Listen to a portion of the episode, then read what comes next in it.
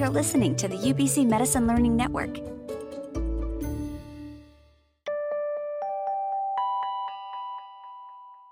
Hello, everyone. You're listening to Metamorphosis, a podcast designed to help medical students navigate their medical careers.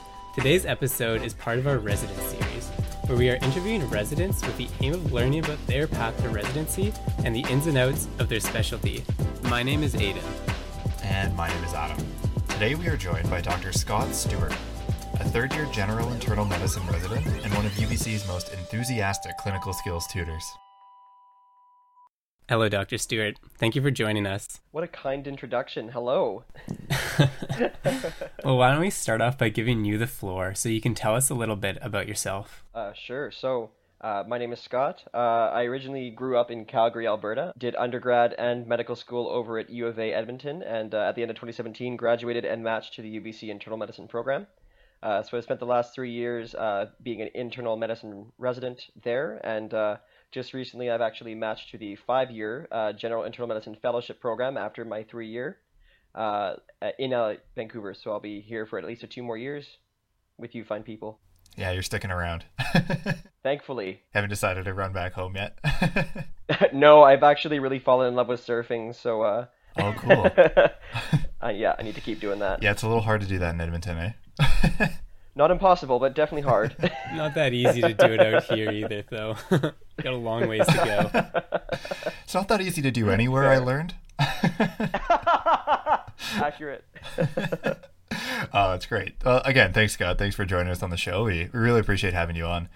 Um, so I want to start off by talking a little bit about uh, how you decided on the residency specialty because so at UBC we operate on a spiral curriculum. So each week is a new topic rather than going in blocks. Um, and one of the toughest things that I've found so far, and I know when I chat with Aiden, it's the same thing that honestly, each week, I'm pretty sure that this week's topic is the most interesting thing, and that's the specialty they want to do. And the next week, I'm, I'm on to the next thing. Um, so I'm quite curious about how you ended up picking between the various specialties and what ultimately led you to make the choice to pursue internal. Uh, I can say I definitely had a very similar experience uh, to that. Like I thought, especially for like for the first year, uh, when we got introduced to a new topic, I was all about that. It was super interesting. Um, and I think that was definitely an attitude that I carried well into a clerkship. My very first rotation actually was in internal medicine um, over in uh, one of the smaller hospitals in Edmonton. Um, oh, interesting. Oh, yeah. And I remember just like being absolutely in love with every single thing I was learning. Um, and that uh, I think that initial, I thought like, you know, oh, for sure this is going to be me in every clerkship. I'm going to really love everything certainly into pediatrics, uh, I definitely did have a similar experience to that. Um, but as, as, I went through kind of like family, obs-gyn, general surgery, psychiatry, I found I didn't quite have um, as much of a keen interest as I did in internal medicine. And I, I think one of the things that really drew me to that was um, just the ability of a, a, even a clerk on internal medicine to kind of really be a part of the team and kind of really uh, feel like they were an efficacious uh, member and uh, caretaker of patients and uh, internal medicine is awesome that you get to develop very close relationship with your patients and become um, strong advocates for them and really feel like you own them as a as a uh, medical healthcare worker. So that was really uh, very powerful uh, and very exciting experience for me. And um, I took some electives uh, in internal medicine, and I think well into my third year, I was kind of toyed toyed between uh, internal medicine and pediatrics certainly. And I think towards the end of third year, um, I can't really say why I ended up deciding it. There were a couple factors that I think that influenced me towards internal medicine, but um, I think I just remembered that feeling of um, empowerment and that uh, just my keen interest in everything that was related to internal medicine, and uh, it just kind of one day just seemed like the right path for me to take. So I took some additional electives, which really seemed to solidify my choice, and tried to get a good variety of subspecialty. Um, uh, and that's kind of how I became to be an internal medicine resident, and I'm I'm happy to say that that was a very good choice because so far I've been really enjoying it. Oh, that's great. I mean, always good to hear that it's still uh, still the case that you're enjoying it three years in, and especially even in the oh, yeah. middle of a pandemic, you're still saying the same thing. So that's uh, that's pretty pretty exciting to hear about. One thing I'm curious about, just looking at uh, putting yourself in our shoes a little bit, being earlier on in medical school, were those was there anything that you did? You know in your first preclinical years um, that helped you to even narrow things down a little bit. So we've heard a lot in some of our other episodes about you know the surgical medical choice, or some people are maybe able to do have a couple of experiences that either put something higher on the list or lower on the list. Um, was there anything that you found particularly helpful, even kind of before clerkship, or something that we could think about doing? Yeah, great question. Um, so yeah, it sounds like that kind of medical versus surgical thing is a very common theme that you guys are told, and I, I think it's really accurate. I I know as a student I felt a lot of pressure to kind of by clerkship uh, have made up my choice, and I think especially when you guys are thinking about electives very early on in your third year uh, for clerkship, uh, it can be quite stressful. And I, I, truly I feel like if you have uh, a good idea as to whether or not you want to go medical versus surgical, I think that's a great place to be in at the end of your second year. So I would strongly encourage you to not pigeonhole yourself too early on. Okay. With respect to, and like even then, I, I, sh- I should also add, um, even if you kind of make one decision and suddenly you're swayed to the other, uh, I do know people who have made uh, very quick changes between medicine versus more surgical specialties, and they have still matched very well in CARMS. So I, I, at the end of the day, like it's the die is not cast until you're actually applying for CARMS, and you can still get very amazing reference letters well into fourth year and still match to whatever specialty you want. Yeah, it's really really reassuring to yeah. to hear because it feels like you know once you lock in, you're just you're kind of stuck. oh, I know, and, and that honestly, the, the sad reality is like as soon as you get into clerkship, the, the first question everyone's going to ask you is, "Oh, hi, what's your name?" and the second is, "Oh, what do you want to do?" Right. And you'll often not know how to answer that question, so it's it's perfectly fine to just say, "I'm undifferentiated," but and uh, or just to say, "Oh, I'm interested in this. Teach me more," and they'll yeah, yeah. definitely happily do that. yeah, yeah. I know I want to be an interventional yeah. neuroradiologist. I want to be a subspecialty like gynae onc fellow. That's like, specifically it. Nothing else. Yeah. um, so yeah, uh, we had, we had talked a little bit before, but uh, in my, my medical school experience, I was the very first one in my family to ever even really pursue a career in medicine. Right. I didn't really know uh, a lot of doctors. Like really, only my family doctor was the only one, and um, I had some friends whose whose parents were uh, physicians, um, but I really had not a lot of contact with them. So the idea of a medical specialty to me at the time really wasn't uh, like a very clear concept. Um, in our internal era, I should say, in our uh, pre-clerkship years, we did have exposure to family medicine practice, which it sounds like you guys have a similar experience where you ha- you're paired with a preceptor and you go maybe once every couple months to go visit the clinic, see some patients, uh, practice maybe taking some histories or shadow um, which gets you some exposure to family medicine, certainly. Uh, additionally, we had the opportunity to uh, arrange shadowing, which I think you guys have as well.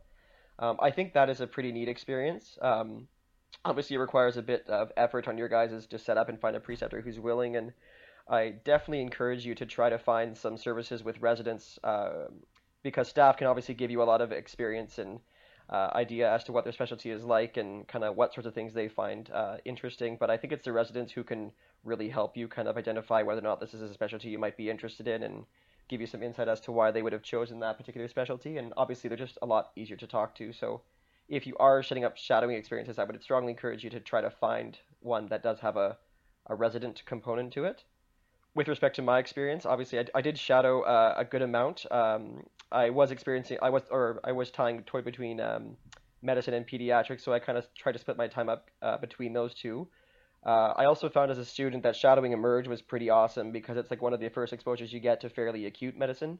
And uh, Emerge is really great be- for a student because, I mean, it's history, physical exam, investigations, diagnosis, differential, and plan, right? That's in, in a, a very quick amount of time. So that's a really good experience for you guys to try to put that into uh, perspective there. Um, one really amazing opportunity I had shadowing uh, was with a program we had where we got paired with an R1 uh, we signed up, we got paired randomly with an R1. We kind of specified if we had any particular interest beforehand, and then we got put in email contact with them, and then we tried to negotiate a uh, time to come shadow. And I got paired with uh, a really great, ga- uh, really great guy named Mike.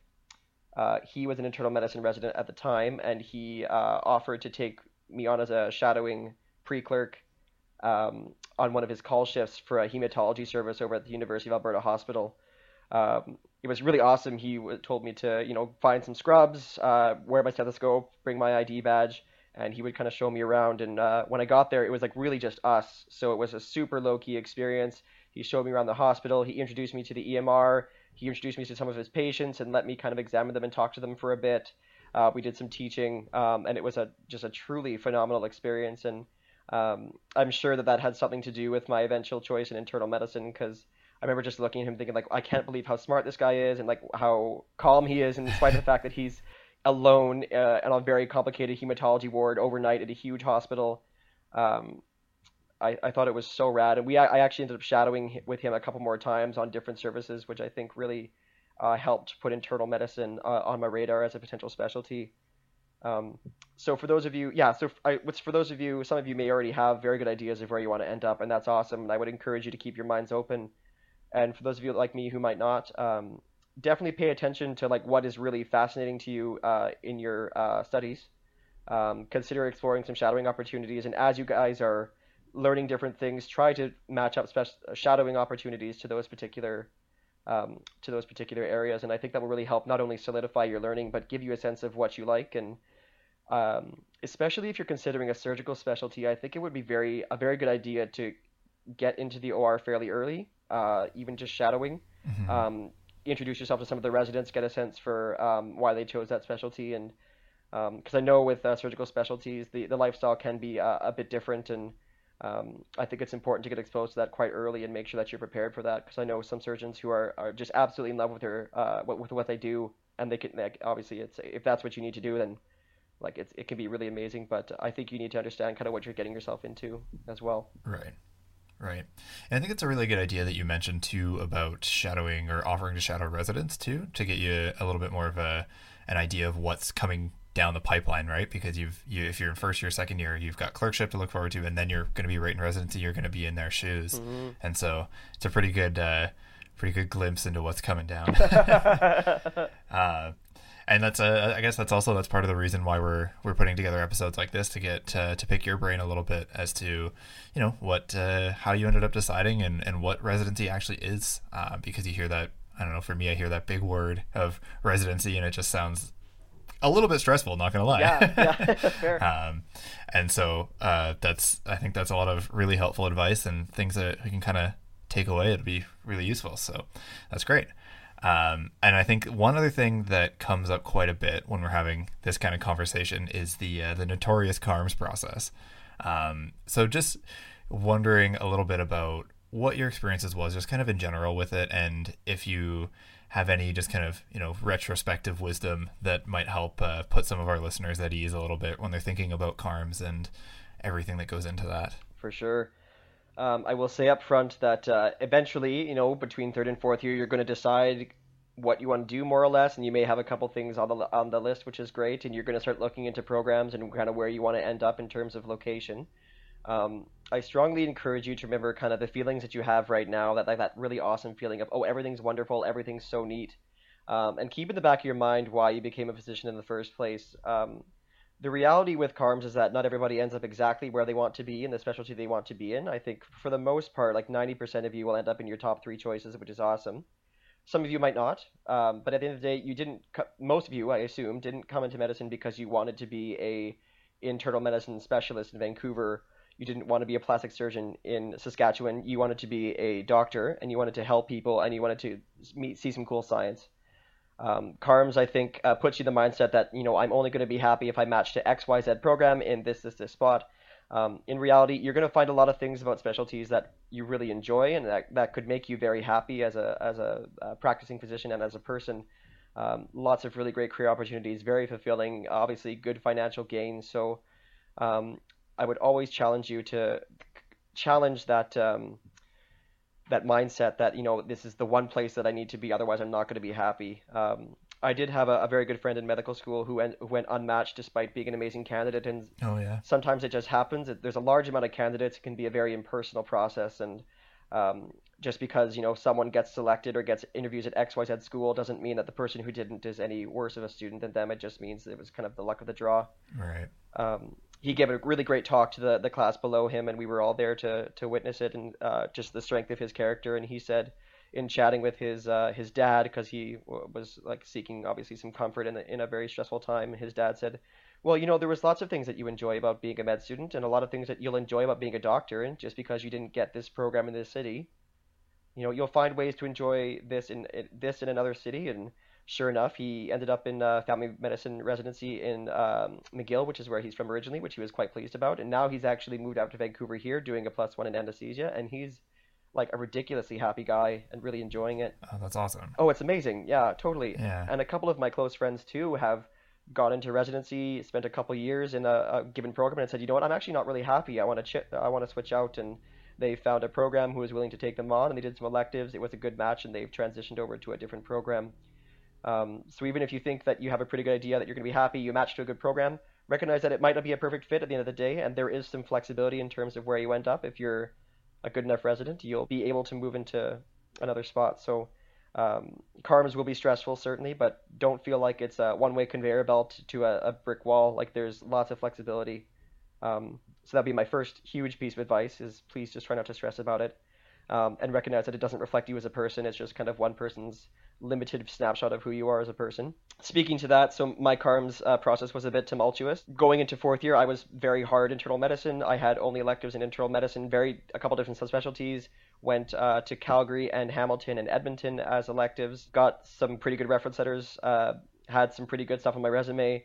Uh, unfortunately, for some reason, it was a very busy year for internal medicine. I think Calgary alone got 400 uh, applications for their internal medicine program of like 20 people. Oh, wow. Yeah, and I actually ended up getting two interviews off the bat out of uh, 11 schools that I applied to, which was quite challenging. Eventually, like appealed to a couple programs and got two more interviews. Um, but thankfully, UBC, one of my top choices, uh, accepted me from the get-go. Uh, had a great interview experience. Got to meet some of the people in the program here um, and ultimately uh, matched to UBC internal, which uh, has been just a phenomenal experience so far, and I'm very happy about it. I honestly, I feel, I feel a lot, I feel a lot better. yeah, man, and you'll forget that, and it's fine. You can just, Of course. yeah, just write it down in a piece of paper. We'll just replay this episode, you know, 95 times. Yeah. And... Um, so yeah, now that we've sort of walked you through like the path of getting to your residency, um, we're gonna ask you a few questions sort of on that aspect of transitioning into residency. And something that's ever present in the world of medical education, and it may just be my general incompetence, is the feeling of imposter syndrome. Was this something that followed you in your transition into residency, or something that you ever experienced? Uh, I've had imposter syndrome since day one of medical school, and it has not left me since. So Terrifying to hear. You're not alone. Don't stress. Terrifying and reassuring at the same time. That's a weird spot. One of my friends told me, I don't know if I'm even good enough to have imposter syndrome, and I, I just, you have imposter syndrome about having imposter syndrome. yeah. I know. Oh, like I'm not even that successful. I don't know why I have it. Oh. Um, imposter syndrome is a real thing. I think it really happens to everybody. I think, uh, obviously, with imposter syndrome, the the general idea is that no one else has it, and you kind of feel very alone and isolated. And I think the easiest thing in the world is to kind of just quickly chat with someone else and say, "Hey, listen, I'm feeling a bit out of my head," and they they were they'd very quick to remind you that they are in the exact same spot as you. So don't stress about that.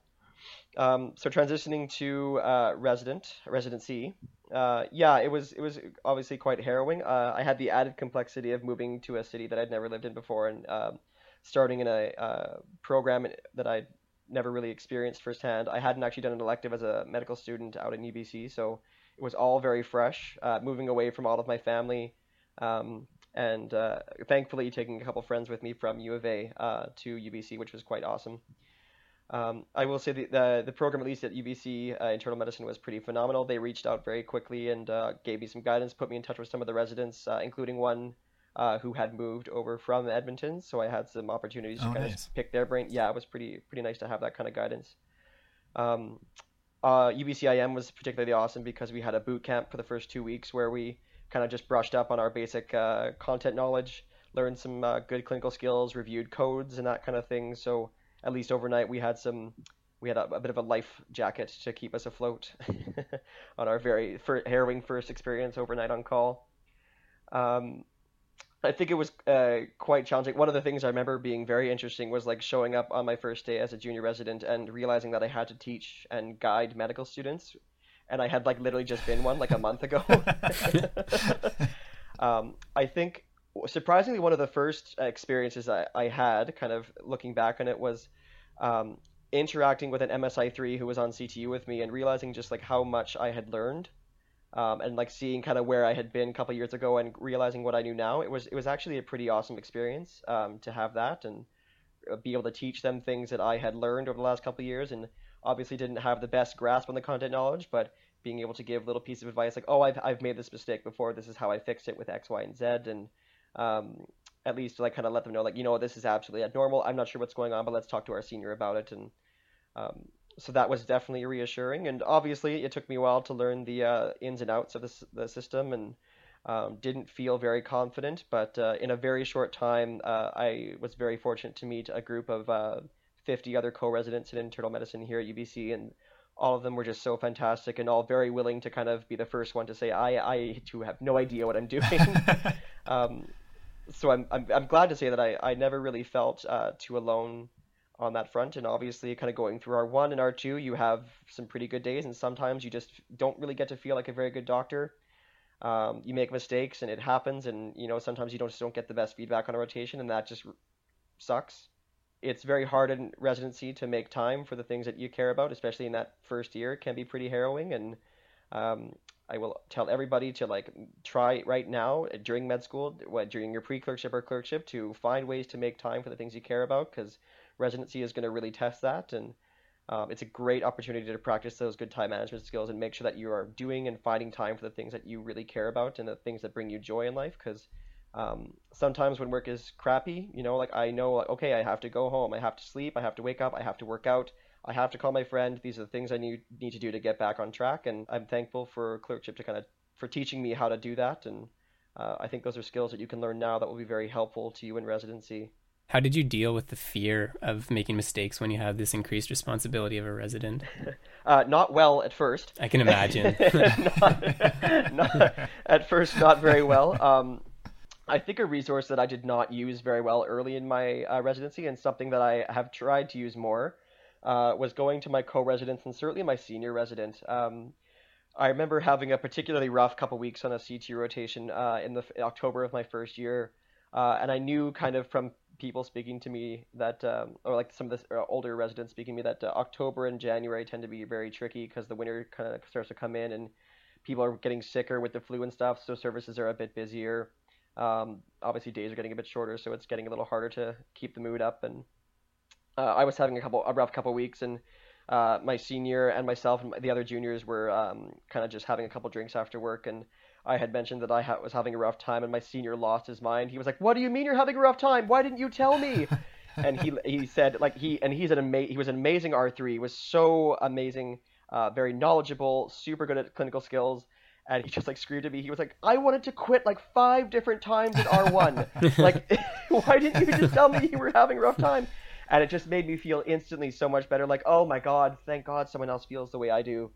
Um, and that just completely turned me around. And um, hopefully, your seniors will reach out to you and kind of just let you know that uh, it's totally cool to feel like complete, like a completely stupid person who shouldn't be in residency. That's awesome because I feel like that all the time. Honestly, that's my natural state. Yeah. uh, yeah, that totally happens. Uh, so recognize that it's going to happen um, and know who your go-to people are. Obviously, your friends in your class are very important, and uh, your seniors are have all certainly been through that too. And if you if you're with a senior who you think is really approachable, just kind of like casually mention, "Hey, listen, I'm having a rough time," and I'm sure they'll happily uh, give you some words of encouragement.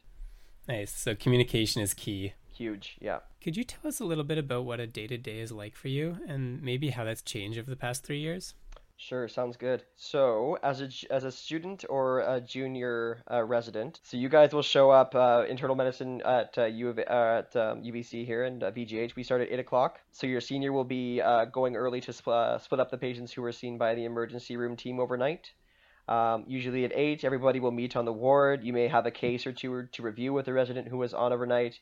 You guys usually try to do some teaching around this case, and either you'll go see the case together as a team, or else uh, split the list and depending on how busy of a day it is. But um, splitting the list, so you'll have a list of patients, and your senior will divide them up and get assign them to either a resident or yourself as a med student.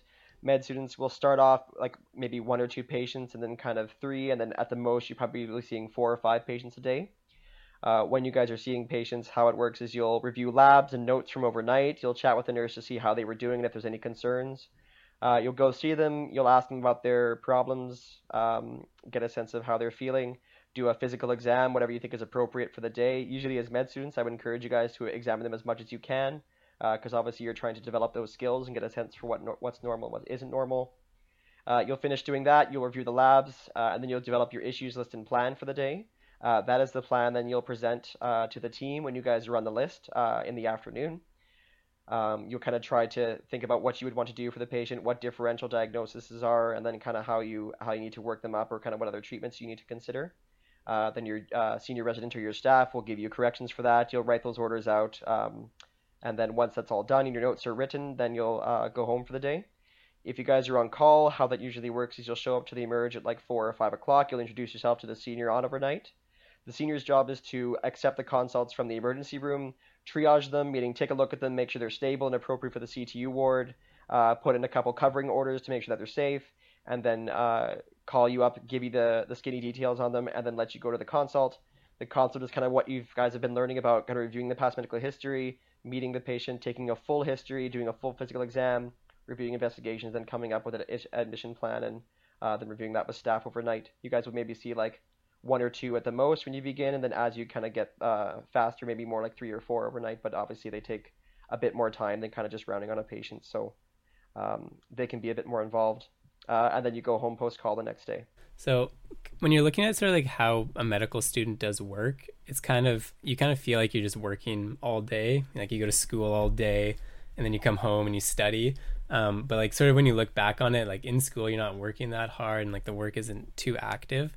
Um, so how does that kind of workload differ um, for being a resident? Do you feel like you work harder, work more? Oh, I, would say you're uh, working probably a lot harder as a resident. I like to think of everybody on the team as being there for a specific goal, and that goal falls somewhere on the spectrum between there to work and there to learn.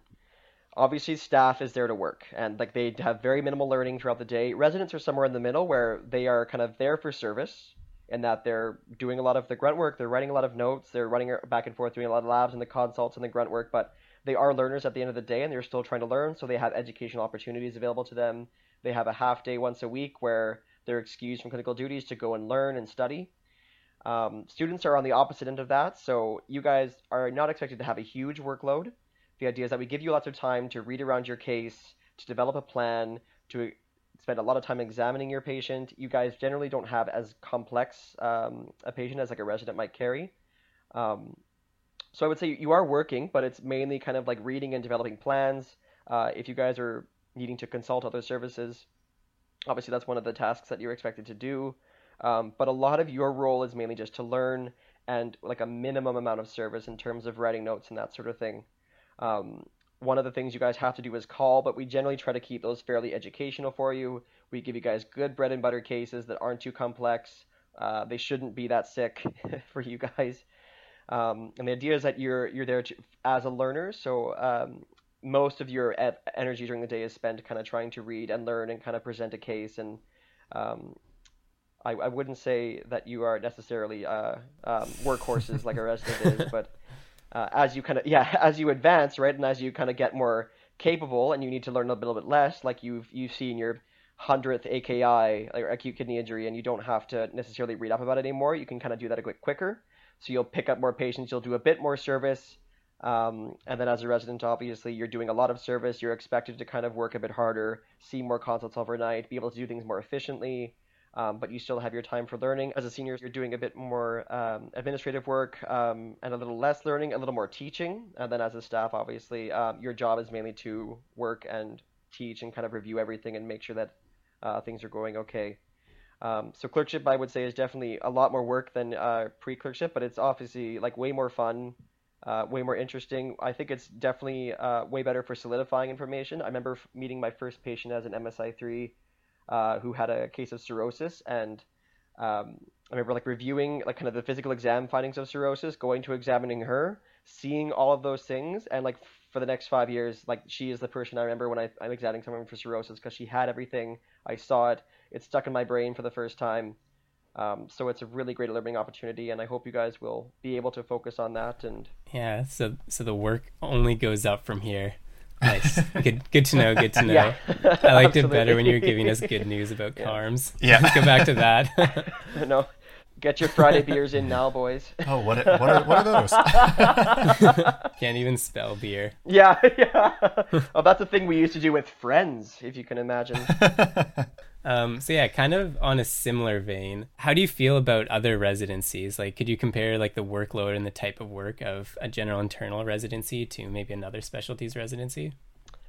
It would be very challenging. Uh, I don't really have a lot of experience with other services. Um, as a general rule, I can say that surgical services are busier. Uh, they usually are up earlier. Um, their calls requirements are generally a bit more frequent. Um, they may not go home as early as us post call. Um, there are some services which are, or residency services or programs, which would technically be a bit softer in terms of call requirements, uh, work hours, that kind of thing. Um, it would be hard to say for sure, but I do know like cert- like internal medicine I say was probably in the middle in terms of difficulty. Surgical services definitely being harder, um, and maybe something with fewer call requirements like uh, family practice or uh, psychiatry might be a little bit less uh, demanding. That being said, it would depend on the service that you're on. Like even a psychiatry resident could be on an internal medicine service or a surgical service, which would obviously kind of make them very busy for a month. Um, it tends to vary. So it'd be hard for me to comment on anything other than internal medicine. So I guess on that note, how did you decide on general internal specifically? And how did you have the mental fortitude to approach CARMS for a second time? not mental fortitude, just absolute foolishness. Is that not synonymous? yeah, I know. Uh, so hilariously, you, for internal medicine, you finish CARMS, and then everybody tells you, "Oh, by the way, you have to decide on the subspecialty by uh, six months into R1." um, which I can tell you right now was not the case. Going into internal medicine, I knew that I pretty much liked everything because I had done a good amount of breadth. Uh, I had done like I think nephrology, infectious disease, uh, cardiology, general internal, obviously. Knew I liked pretty much all of it. Um, I knew whatever I did that I wanted to make sure that I could handle sick patients if they were thrust upon me. So I I think kind of pretty early on I decided that things one of the more kind of clinical specialties like hematology uh, rheumatology and um, endocrinology probably weren't my forte. In my second year, I did a couple of blocks of uh, uh, CCU, so the coronary care unit or the cardiac care unit, and cardiology, and I really fell in love with that specialty. Uh, the nice thing about GIM is that it does contain quite a bit of cardiology. It's like 50 to 70 percent, depending on where you okay. work. Um, so it does give you that option. But I, I did, uh, for a long time, consider applying to cardiology as well. Um, I was toying with that pretty much up until the end of second year and beginning of third year. I had organized a couple electives both in internal medicine and cardiology, and did end up actually applying to both of them for with CARMS, and I wasn't very uh, decisive on that. Somewhere between setting in the applications and um, interviews, I finally decided I was probably going to apply for GIM. I actually did one cardiology interview in Calgary, interestingly, but uh, ultimately decided not to rank it. Um, the CARMS round two experience was a lot smoother. Hmm. Um, I think it's it's much it's a much smaller pool of uh, programs you're applying to. Uh, when you go and meet program directors as a, a clerkship uh, as a student, I should say, it's obviously uh, quite scary. As a uh, resident, it's a bit easier. There's a few less of you, so you get to have a bit more of a collegial relationship with them, and uh, they certainly remember you a bit more than they do as a, as a clerk because they're not meeting as many of you, and it just it just feels a bit nicer in that it's a bit more personable. You have the feeling that like they are getting a better sense of who you are as a person. Your electives there are longer, so you can make a better impression. The people who are writing your reference letters have, have worked with you a bit more closely, um, and I think they can kind of bet, give you a better sense of who you are. So I, I, definitely felt going into CARMS round two versus round one that people had a good idea what my strengths were, and I um, I consider myself a, very, a pretty uh, enthusiastic and uh, outgoing person, and I think I was able to get that across a lot more effectively in my with my letters and my personal letters. So I definitely say CARMS Round 2 was a much um, less harrowing experience, and I I definitely limited the number of programs I applied to in the second year, in the second round, uh, just because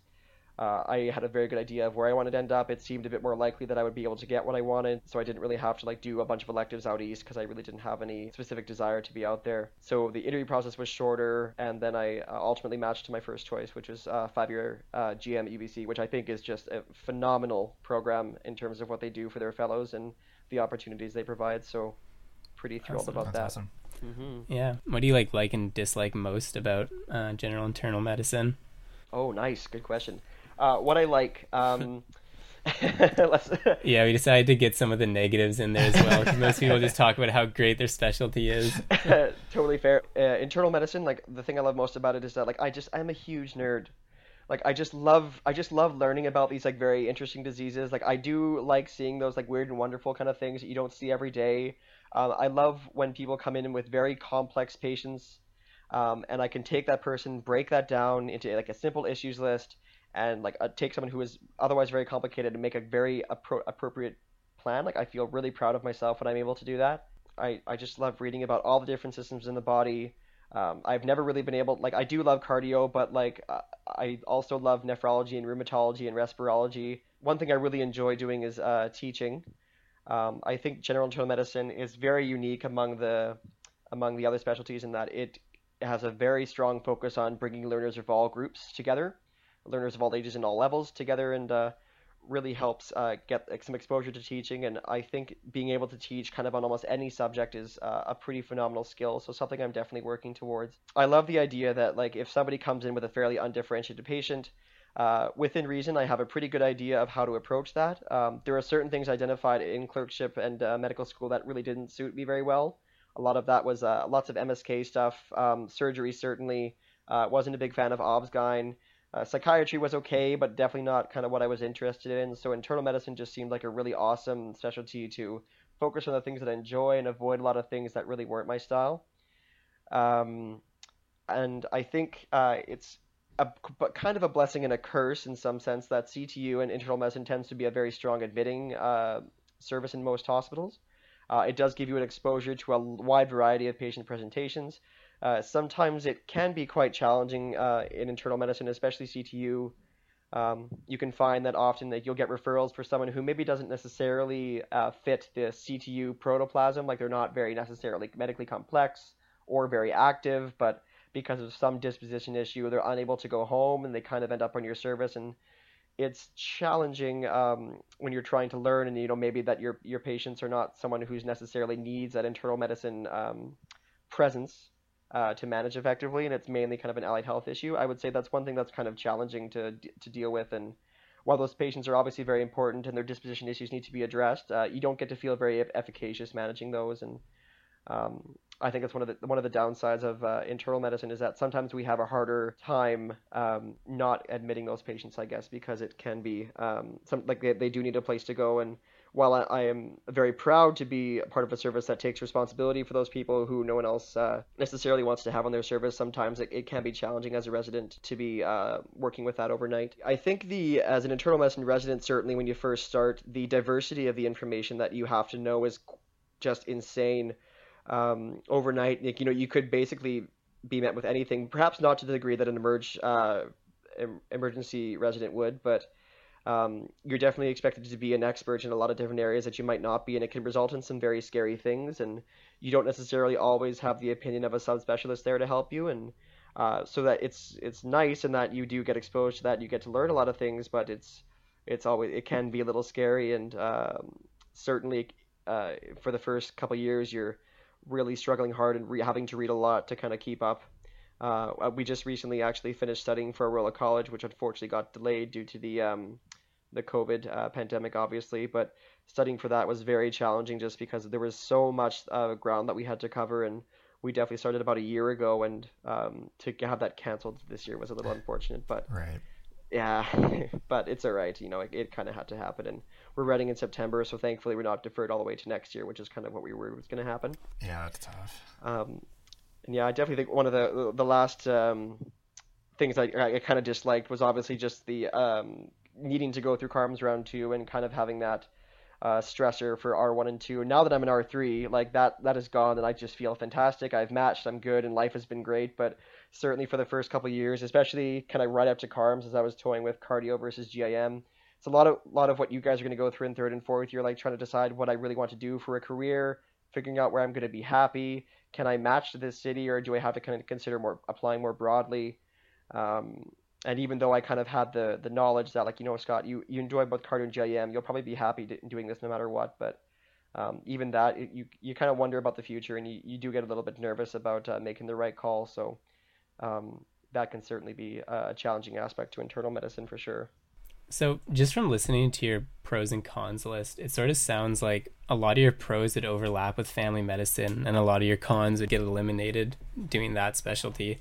Was there any reason why you chose internal over family? Yeah, good question. Um, I think family is a, a freaking unreal career. Like, I definitely think, um, like most of my most of my colleagues uh, who went into family are obviously now practicing family docs out in Alberta and some in U- and British Columbia, and they're making some great bank and making some awesome difference in people's lives. And one definite benefit to family is, um, you know, it's just so insanely flexible, and you guys can do plus ones in emergency or anesthesia, or you guys can become first assist for surgery. You can do a lot with a family medicine degree, and um, uh, I think if anybody is kind of like really saying like I, I really just like everything, I think family is just an amazing option uh, with also a really great lifestyle. Uh, I think what uh, turned me off of family was um, you know, just internal medicine, like I, I think there was a, a degree of acute patients there who got who had the ability to get quite sick, and um, I think that the the skills that I got on CTU and the, the exposure to those sick people definitely made me more comfortable addressing them. And um, uh, not that family practice doesn't occasionally deal with sick people, but I think by and large their their role is to kind of provide um, uh, a good screening practices and like maintain kind of prevention uh, for a, a, large number of patients, whereas and like they obviously deal with things like obsgyn, uh, MSK issues, psych concerns. Um, and as for me, I kind of wanted to kind of delve into those issues a bit more, which requires a bit more time, which internal medicine is very lucky to have. Often in family practice, not so much. Um, internal medicine, we don't really deal with kind of the obsgyn issues or like the uh, MSK surgical issues, and we, um, you know, we often deal with psych components as part of a presenting complaint, but we don't necessarily have to uh, deal with primary psychiatric disease. Um, so I think just like the ability to kind of see more complex patients, have the ability to see more rare presentations, certainly sicker people, and being able to manage those effectively, um, and kind of just be able to kind of delve more into pathophysiology and uh, management of diseases, I think was really kind of just what turned me more onto internal medicine versus family. Um, but like at the end of the day, like family is on the differential for everybody. It's it's truly just like a really amazing career. So I strongly consider pretty much everybody to to at least yeah. give it a try because like you're not going to find such a great flexible job with uh, a pretty decent lifestyle kind of anywhere else in medicine. So. Well, on the topic of making great bank, do you feel that um, residents are adequately compensated for the amount of work they put in and the hours they spend in the hospital? it's a very hot topic, obviously. um, so, uh, a couple things. So, I originally, as I said, was from Alberta, where the residents are probably one of the better paid residents in the country. Every province kind of pays their residents uh, a different fee. Um, I went from that to uh, British Columbia, which is one of the um, provinces that pays the least amount to residents. Okay. um, our yeah, it's I think it's the sec. If not the worst, I think it's the second or third worst. So it's it's not the it's not the the best province for resident salary. Um, when we started, I believe our salary for an R1 was about 50k before taxes, which equated to about 35k net after taxes. Mm-hmm. Um, for somebody obviously living in Vancouver, uh, trying to pay off uh, medical school debt. Yeah. um, it was it was like challenging to kind of uh, stay uh, financially neutral during that time, and um, thankfully, kind of as you move up in the the ranks to R two and R three, you do get a raise, um, which does help quite a bit. And recently, I've t- undertaken kind of moonlighting shifts or clinical associate shifts where I'm able to get some additional income, which is quite exciting and definitely helpful for the bottom line. Um, it's a very challenging argument. On the one hand, residents um, I think are under recognized as like the really the backbone of like the hospital, like the hospital uh, doctor workforce. We are running the show basically overnight. Uh, we do most of the consults, most of the grunt work, and we have staff physicians supervising us. And perhaps you know in other specialties like surgery or uh, anesthesia, the staff is playing a more integral role in kind of the day to day. But uh, more and so internal medicine, I think they tend to be a little bit more supervisory, and the, senior resident kind of takes the role of kind of like the main leader in the trenches, and the junior residents and the students are certainly uh, kind of doing a lot of the grunt work. Um, residents, we, we are still learners, um, and we are getting paid, obviously, because we have to support our livelihood. Um, I think the, the reality is that at the end of the day, we are we are learners who are expected to provide a service. In exchange, we get teaching and the ability to get a job at the end of residency. Um, that job is, is, the job security is generally pretty good. We're fairly recession proof in terms of people. We're always going to need physicians. Um, and the generally the the promise is that once you finish your residency, you're going to get out and find a job somewhere and, and make a good amount of money that's going to help you pay off your debt. So um, certainly, you know, from medical school, you have access to a decent amount of line of credit and that kind of thing. So I don't think uh, too many people are um, uh, too financially uh, in the hole right now. Of course, that's easy for me to say. I don't have a family and I don't have kids to deal with, and that can obviously quite significantly change kind of your financial situation. Um, that being said, I was also told as an R1 to never calculate how much I made per hour. Uh, one day I did, and I went into a spiral of depression for a couple months after that. Yep, that sounds Yeah. right. it's, it's like you know, like 35k a year when you're uh, doing one in five call and uh, you know working like 10 hour days on CTU. It's not great.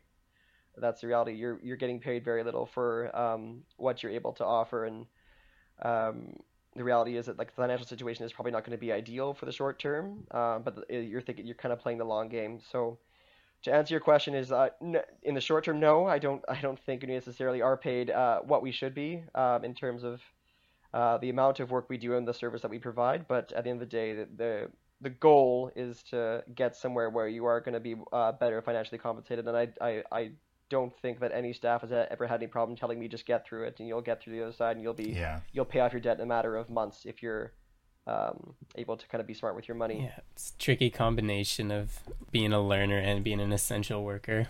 quite challenging. Yeah, it's actually it's kind of nice. Uh, I tell lots of my friends who ask me how I'm doing during all the uh, the COVID epidemic, and I say honestly, I have a stable job. I'm working. I'm not stuck at home. I get to see lots of my friends at work, and Right.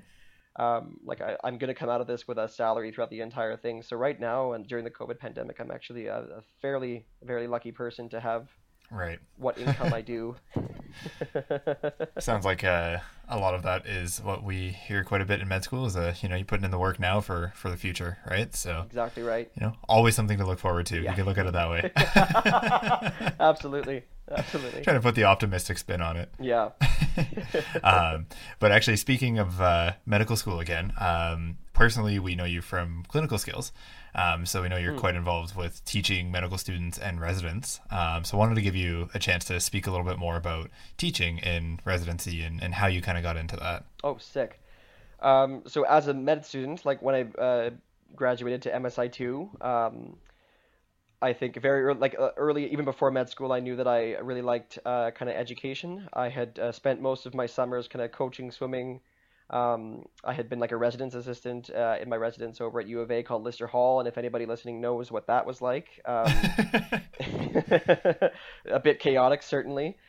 Um, so even as an MSI2, like I was volunteering in leadership positions. My friends and I ran the orientation week committee. Uh, during MSI3 as a clerk, uh, my friend and I became the um, operators of a mentorship program called Coffee with Clerks, which is a phenomenal experience. And the, the idea behind that was that we paired first year preclinical students with clinical clerks who then met and kind of talked about the first couple years of med school and what clerkship was like and kind of gave them some exposure to that and Oh, that's awesome. yeah, in addition to gave them some le- some lectures to the first and second years about uh, how to shadow, how to set up set up those electives, how to study for exams, um, how to study for the comprehensive exam at the end of the year, and kind of how to uh, go about preparing for clerkship. As I mentioned before, the one of the most harrowing experiences was showing up on the first day of my junior uh, residency and realizing that I had to teach medical students. obviously quite challenging, and I, I, I suspect you'll be quite surprised to realize that you have some excellent points to give them uh, when they ask about X, Y, and Z. You may not know always know the answers, but um, you will be able to do something. Uh, as I progressed through my uh, junior residency, I found that there was a couple topics that I was often kind of going over with students, and so I decided to make something called a, a teaching script for myself. Uh, the idea was that I would kind of think about, okay, so like as a student, these are the things I need to know about AKI. I need to know like pre-renal, renal, post-renal, and so I kind of wrote on my uh, my little OneNote or whatever on my phone so that I have it with me. Uh, just a quick series of questions and things like like uh, some details that I would want to make sure that I hammered down, so that like when a student was like, "Oh, can you teach me about AKI?" I could just quickly review my phone and be like, "Okay, so these are the things we're going to learn about today, uh, X, Y, Z." Um, those were very helpful, especially going to senior uh, residency, where sometimes your staff kind of blindsides you with, "Oh, Scott, can you do some teaching on this topic?" And you're like, "Oh." Yeah, totally, Yeah, totally. absolutely. Um, so it's great to like just have a couple teaching scripts on the fly, so that you can kind of quickly review some key details that you forgot and some quick important numbers, so that uh, you can kind of mostly impart some correct information. Someone told me once that uh, only 75% of what a resident tells you is accurate. Yeah, it's still a med school pass. yeah, yeah, exactly right. That 60%, we're fine, we're laughing. but over the uh, over kind of the last couple of years in the uh, in talking to kind of some other preceptors who uh, have really amazing teaching skills, I've identified a few tips that have kind of helped keep me keep my teaching uh, pretty solid. And really, like if you think about it, like when you teach someone, they're only going to retain a certain number of information. So hammering down like three quick points that you can get across in five minutes is a really uh, effective thing that I try to stick to. Um, I always encourage people to kind of uh, test your uh, students' uh, level of knowledge and asking some probing questions to begin with, and you'll be surprised kind of what they will be able to remember and, and tell you, and then you can use it as a jumping point from there and be like, okay, so you actually already know pre-renal, post-renal. Let's explore renal a bit more. So like, what categories do you know in renal? And they'll say, uh, and you can go, okay, great. so let's let's show you, I'll show you an approach to this, and um, it's really great that uh, when you start to realize that you have a lot of experience to uh, to impart on them and a lot of clinical pearls that you've learned through your own trials and tribulations and uh, I think the thing I love most about teaching is that it uh, grounds me and reminds me, like, wow, just how far I've come, and uh, humbles me a bit too when I get a, a very astute question from a medical student. like I have to be like, oh, you know what? Actually, I don't know that. let me go. Uh, let me go learn that later. Um, so I think teaching is a really awesome thing, and I encourage you all as early as you can to kind of consider how you might teach this to someone else because it's also a great way for you to learn as well. Yeah, it's definitely a great learning opportunity. That's uh, mm-hmm. that's awesome. Um, you would not believe I, I met you guys in clinical skills and the amount of review that I had to do before and after those sessions uh, was pretty astounding. So I thank you for giving that opportunity to brush up on some of my physical exam skills. I mean, we reviewed probably quite about the same, so Sweet, yeah, it's a lot to it's a lot to digest. So I'm glad you were in the same boat. Absolutely. Oh, always. um, one other quick question I have on on those lines is I'm just curious about when you have a medical student that's either shadowing you or you're trying to teach during clerkship or you're they're in that capacity. Um, what's something that you really like to see uh, on their behalf? Oh, good question. Um, I'm sure you guys will have some sort of block before clerkship kind of talking about this, but um, I will tell you right now, um, maybe some people will disagree with me, but I could honestly care less what a medical student knows. Um, the thing is, I can always teach you guys, and you'll learn as you go through clerkship, and that's going to be where the bulk of your learning occurs. Like this pre-clerkship stuff is basically just to give you guys uh, enough to kind of be able to keep your head above water, and then um, I think clerkship is really where you learn how to swim. So I could care less what you know. What I do care about is first of all that you guys are interested and that you're showing up on time and keen uh, when we're dividing the list. That I want you, to, I want to see you guys offering to take patients and um, offering to do menial tasks because it shows me that you're engaged and wanting to help out. And for me, that's awesome. Uh, I want to know that you're a good person. like, you, you, know, you could be, you could be, you could be the smartest person in the world, but if you're a, a dick on service, then like I absolutely do not want to give you a good reference letter because I don't right. want you in my program. Like, sorry, right. man. Yeah, you have to work with them. Oh yeah, no, I'd much prefer someone that I can uh, chill out and have a good conversation with rather than somebody who knows everything but is a total dweeb. um, yeah. Um, and the last thing I guess is like uh, I want you guys to be reliable in terms of like if you're asked to do something that you guys do that and follow up with it and let me know. If I ask you to do uh, reading about a particular topic that you struggled with, I want you to go home, review that really good, come back in the morning and tell me, Scott, I reviewed this. I learned X, Y, Z. Um, and uh, most importantly, if you guys have anything that you're nervous about or concerned about from a patient, uh, I just want to know about it. I don't care that you've solved it on your own or that you've kind of made some impulsive decision um, that could put the patient worse. I just want you to be like, Scott, I am worried about this. I, it might be stupid, but I just want to double check with you that's okay. I have had so many, I actually, hilariously, uh, one time on service, we had a, a gentleman who uh, a student was seeing for a number, a, a, long time, and the students are great because you guys have lots of time. You get to spend a lot of time with your patients, get to know them quite well. Uh, while running the list, she said, uh, Scott, uh, I don't know if this is a big deal or not, but I just noticed that Mr. B uh, cannot read my name tag, and he was able to read it a couple days ago. and I was like, that's kind of weird. So we went and so we went back. What an astute professional. well, yeah, I know, and I was like, and I, I, I could tell she was so nervous to tell me because she probably thought it was nothing and stupid. She was like, I just, it was just kind of weird. He couldn't really see the letters very well, but I know he could read it before because I showed it to him a couple days ago. we went and examined him. He had cortical blindness. We got a stat CT, and he'd had a stroke. Wow. And no one else would have picked that up but a med student. Uh, I had some another res- another student who spent a lot of time with his patient just tell me, oh yeah, he's got some dark uh, blurring of like the top part of his vision, like retinal detachment. Really? Yeah. So um, I would say you guys absolutely have the ability to affect patient management just because you guys spend so much time with your patients. And so if you think something is wrong, chances are good that there is something off. and I would I would definitely encourage you guys to kind of just voice that. Um, that would be something that I think always earns huge points in my students' books if they observe something and are able to report that to me. So um, I do encourage you guys to uh, to be very communicative and not feel like you have to have all the answers. But um, the the acronym that we often or the the mnemonic we often use is available, affable, and uh, not so much able. But uh, you know, the, be on, on time, be keen, be a good person, um, and communicate with the team and do kind of what um, do what you're asked and kind of be a reliable team member. So that's that's kind of how I would uh, set you guys up for success in your clerkship. Great. Mm-hmm. Well, I, for one, love the passion you have for teaching, and I do not think enough can be said about good mentorship and the effect that can have on students' learning. Yeah, I'd agree. Rad, man. Before we end the episode, I'd just like to ask you a general question. If you could go back and give yourself one piece of advice before starting your residency, or even earlier, like before medical school, what would you say? Oh, wow. That's a really good question. This is Carm's round three, basically. Yeah. um, gosh. I oh oh yeah. So I think the best piece of advice I could give you, um, as a medical student, I was very nervous about making a mistake.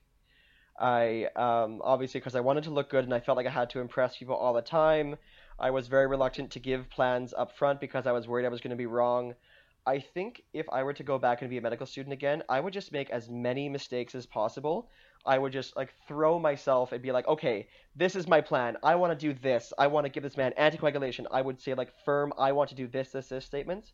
Um, as a senior, I know that like I have a plan already for this patient. Um, and I know that you're going to try to make a plan, and we're probably going to have to like tweak it a bit.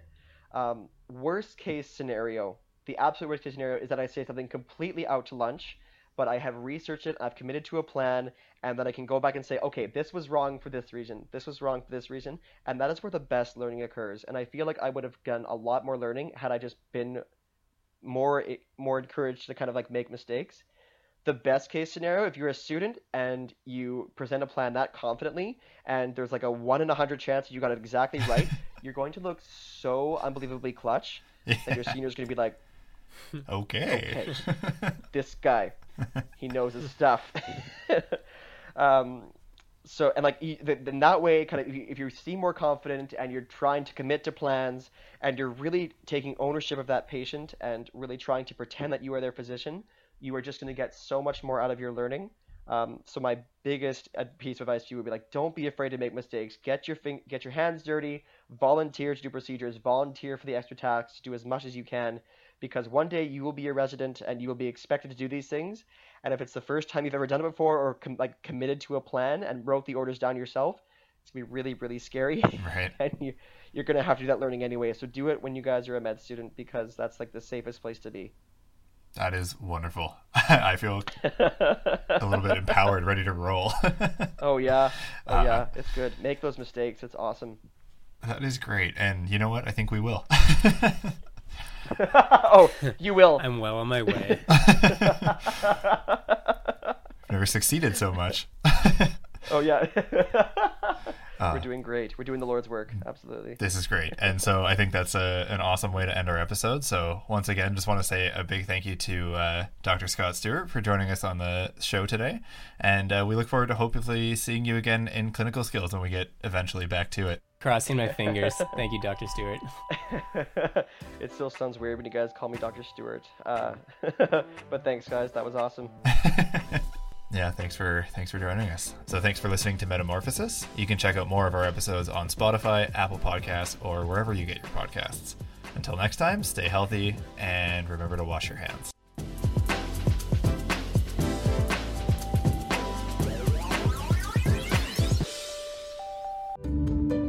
This has been a presentation of the UBC Medicine Learning Network.